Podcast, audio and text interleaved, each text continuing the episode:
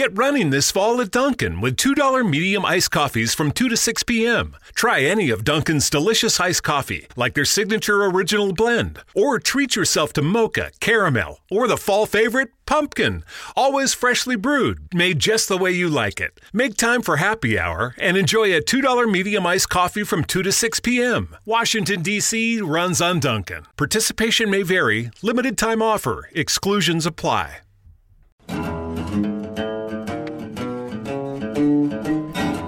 Buongiorno a tutti gli ascoltatori e bentornati a una nuova puntata di Zona Lettura. Il libro che ho scelto per la puntata di oggi è Un giorno questo dolore ti sarà utile, di Peter Cameron. Tra tutti i romanzi dell'autore ho scelto questo titolo per via del rapporto un po' particolare che ho avuto con questo libro. Infatti per lungo tempo il titolo mi ha indotto a pensare che si trattasse di qualcosa di estremamente drammatico e sdolcinato, stucchevole, forse anche un po' infantile. Oggi che l'ho letto, posso dirvi che ho completamente cambiato idea. Che cosa mi ha spinto a leggerlo con tutte queste premesse e preconcetti che mi sono creata da sola? La verità è che ho deciso semplicemente di dargli una possibilità, in virtù della notorietà che avevo ormai raggiunto a livello internazionale e dei giudizi estremamente positivi che ho sempre riscontrato da parte di chiunque l'avesse letto. E poi diciamoci la verità, sono 200 pagine di libro, anche nel peggior caso di incompatibilità avrei comunque potuto uscirne vittoriosa portando a termine la lettura.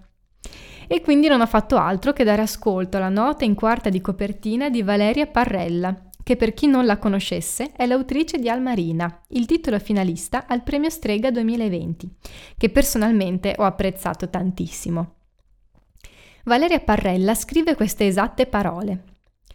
Cameron disegna un mirabile affresco di un mondo, il nostro, incapace di prendersi cura di se stesso, alla rincorsa di cose futili e banali.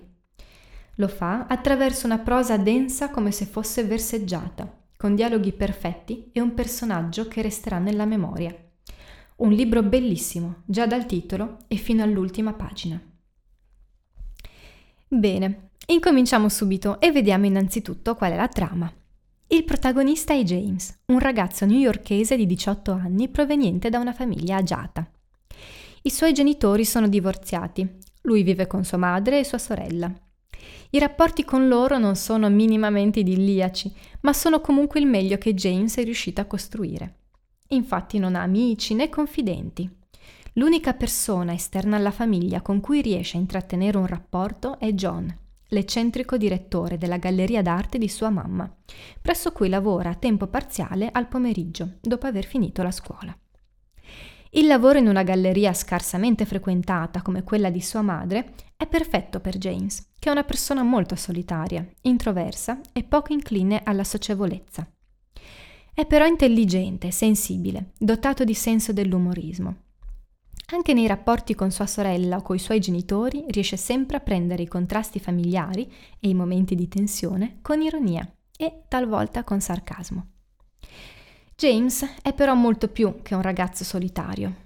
Quelli che appena riassunti sembrerebbero tratti caratteristici di un neoadulto in fase di formazione, si rivelano essere in realtà l'espressione di un intenso disagio. Il continuo malessere che pervade James nel momento in cui gli si chiede un contatto col prossimo porta infatti grandi preoccupazioni ai suoi genitori, che di comune accordo decidono di concedergli l'opportunità di chiedere aiuto a una psicologa. Chiaramente James non è affatto dell'idea, tant'è che boicotta gli incontri, si rifiuta di parlare con la psicoterapeuta e tenta di allontanarla con la sua allenata reticenza al dialogo. A James infatti non piacciono le persone. Ed è tutta la vita che evita legami, che è restio a parlare e a rivelare qualcosa di sé. È talmente impaziente di ottenere quiete e solitudine che inizia addirittura a cercare online una casa nel Midwest, dove possa trasferirsi per trascorrere il suo tempo a leggere in solitudine. I tentativi di James di realizzare il suo desiderio, però, si riveleranno fin da subito fallimentari e porteranno al verificarsi di episodi comici, ma anche amari al contempo. I motivi per cui ho letteralmente adorato questo libro sono sostanzialmente due.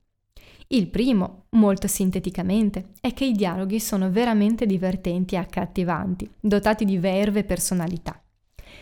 Il secondo motivo è che il modo spontaneo e delicato con cui Peter Cameron ci narra di James e di come appartenga a una società che non si adatta minimamente a lui è unico e, per quanto mi riguarda, formidabile.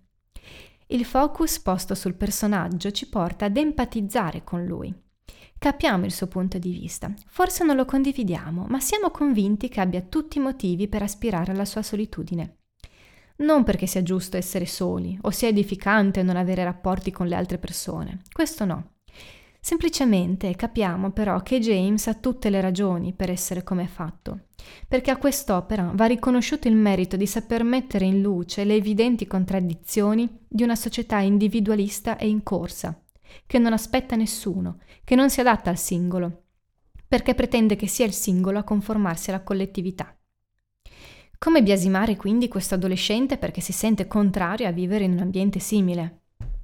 A tal proposito, vi voglio leggere un pezzo tratto dal libro, che vi aiuterà a inquadrare meglio James e la sua ricerca di asocialità come mezzo per evadere dai suoi tormenti e dai suoi disagi. A un certo punto mi ricordo di essermi chiesto, sul serio, se non fossi geneticamente modificato, se non avessi una minuscola alterazione del DNA che mi separava appena appena, ma in modo fondamentale, dalla mia specie. Un po' come i muli che possono accoppiarsi con gli asini, ma non con i cavalli, mi pare. Sembrava che tutti fossero in grado di accoppiarsi, di unire le proprie parti in modi piacevoli e fecondi, ma nella mia anatomia e nella mia psiche c'era qualcosa di impercettibilmente diverso che mi divideva in modo irrevocabile dagli altri. Ho trovato molto bello anche un passaggio in cui la psicologa cerca di rassicurare James dopo un'esperienza traumatica e dolorosa, che, tranquilli, non vi spoilererò.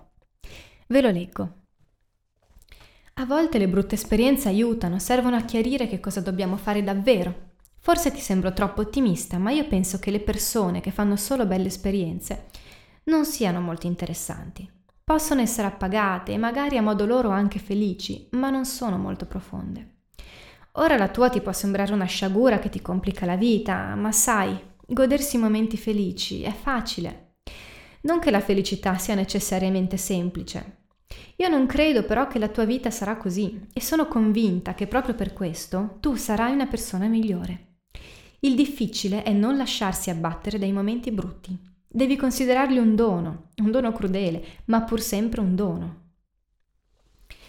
Letto questo passaggio, vi faccio un ultimo esempio, perché sempre nel corso di una seduta con la psicologa, James, stavolta, ci mette a parte di una sua riflessione sull'incomunicabilità, che vi riporto subito perché l'ho trovata molto precisa e accurata. Riflettevo sui concetti di pensiero e di linguaggio, a quanto sarebbe stato difficile esprimerli, o quantomeno spossante, come se pensarli fosse già abbastanza e dirli fosse pleonastico o riduttivo, perché lo sanno tutti che la traduzione svilisce un testo, è sempre meglio leggere il libro nella lingua originale, alla recherche du temps perdu. Le traduzioni sono solo delle approssimazioni soggettive ed è questo che esattamente provo quando parlo. Quello che dico non è quello che penso, ma solo quello che più gli si avvicina, con tutti i limiti e le imperfezioni del linguaggio. Quindi penso spesso che sia meglio stare zitto anziché esprimermi in modo inesatto. Insomma, in conclusione, la scrittura di Peter Cameron mi piace perché è efficace. Senza scavare eccessivamente nell'intimità del personaggio, fa emergere i suoi tratti caratteristici semplicemente grazie al suo modo di reagire agli stimoli della società, o, nel caso di James, grazie al modo di evitarli. James stesso, infatti, spiega all'interno del libro: «Io mi sento me stesso solamente quando sono solo. Il rapporto con gli altri non mi viene naturale, mi richiede uno sforzo». In conclusione su queste parole, sperando che questa puntata l'abbiate trovata di vostro gusto, chiudo questo episodio chiedendovi di farmi sapere se il libro vi ha incuriosito e se volete che in futuro vi parli nuovamente di altri libri di Peter Cameron. Per oggi è tutto. Io vi ringrazio di essere stati con me e di aver ascoltato Zona Lettura.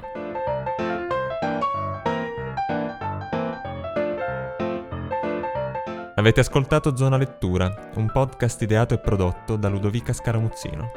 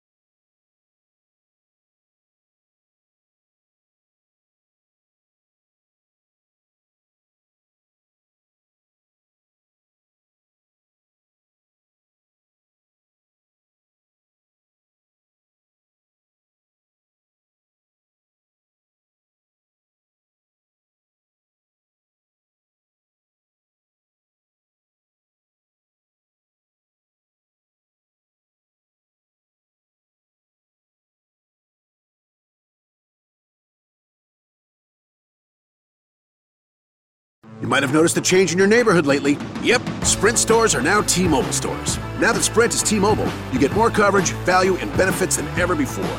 We've invested billions to bring our 5G from big cities to small towns across America. And great coverage is just the start.